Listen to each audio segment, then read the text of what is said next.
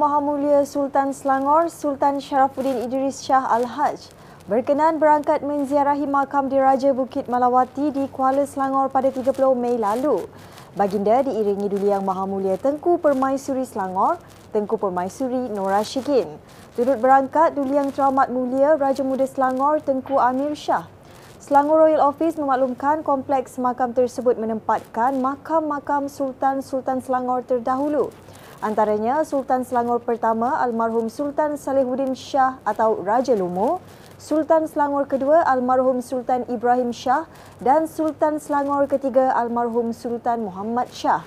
Jelasnya sejarah Kesultanan Melayu Selangor bermula di Kuala Selangor.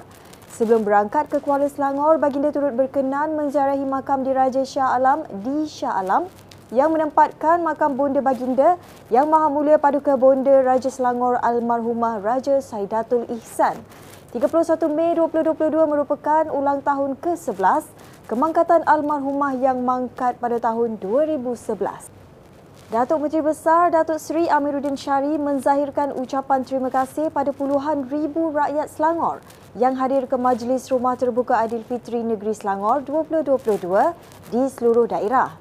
Katanya selepas dua tahun tidak dianjurkan susulan pandemik, sambutan kali ini diraikan di semua daerah dengan meriah dan amat bermakna.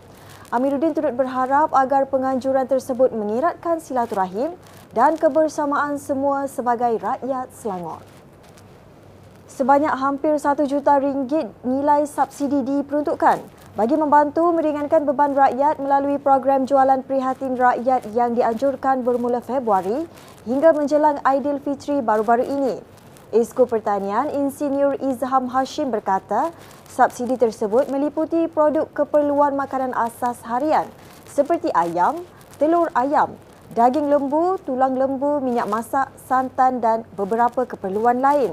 Katanya bagi menangani isu kekurangan bekalan ayam yang berlaku baru-baru ini, kerajaan negeri telah berbincang dan bersetuju untuk memberi subsidi satu ringgit bagi setiap ekor ayam dengan sasaran dua puluh ribu ekor ayam sehari bagi menampung keperluan mana-mana tempat yang kekurangan bekalan. Beliau berkata demikian dalam sesi temu bual berkaitan isu kekurangan bekalan ayam bertempat di pejabatnya di bangunan S U K Shah Alam semalam. Untuk jualan uh, program jualan prihatin rakyat ini yang kita buat pada bulan dua hingga bulan sehingga hari raya itu memang dapat kita anggarkan subsidi kita hampir sejuta juga lah. Isu ayam ni berlaku dua minggu lepas lebih kurang uh, yang menyebabkan shortage ayam. Jadi bila kita tengok balik, kita rasa untuk ayam saja ni kita perlukan satu uh, sokongan segera untuk dua matlamat. Satu, dari segi nak pastikan bekalan cukup. Yang kedua, atau membantu mencukupkan bekalan. Yang kedua ialah untuk tujuan uh, juga membantu juga rakyat dari segi harga dia. Jadi kita dah bincang ni dan setuju harga ayam kalau enam belas ringgit itu seko kita kita akan beli yang lima belas ringgit, enam belas ringgit kurang. Dan tempat-tempat mana yang kita rasa bekalan ada ada kekurangan itu kita akan hantar. Sasaran kita ialah dua puluh ribu seekor. dua puluh ribu ekor. Pusat Penyelidikan Ekosistem Marin EKOMAR Fakulti Sains dan Teknologi F S T Universiti Kebangsaan Malaysia U K M dengan kerjasama kerajaan negeri menjalankan kajian terperinci kaedah memusnahkan spesies perosak mahkota duri atau Crown of Thorns C O T menerusi program Ocean Cleanup. Ketua EKOMAR F S T U K M Profesor Doktor Zaidi Chek Kok berkata, pihaknya telah mengambil sembilan sampel C O T dari perairan Pulau Redang, Terengganu bagi tujuan eksperimen jangka pendek untuk melihat keberkesanan bahan kimia mesra alam sekitar yang berasaskan serai wangi dan cuka. Tambah Zaidi, kajian menggunakan kaedah sama akan dijalankan secara terus di kawasan terumbu karang di dua lokasi lagi iaitu Pulau Tenggol pada bulan Julai, manakala Pulau Tioman pada Ogos depan dengan kebenaran Jabatan Taman Laut terbabit. Ia bagi mengenal pasti sekiranya berlaku impak negatif terhadap terumbu karang apabila suntikan dilakukan secara terus.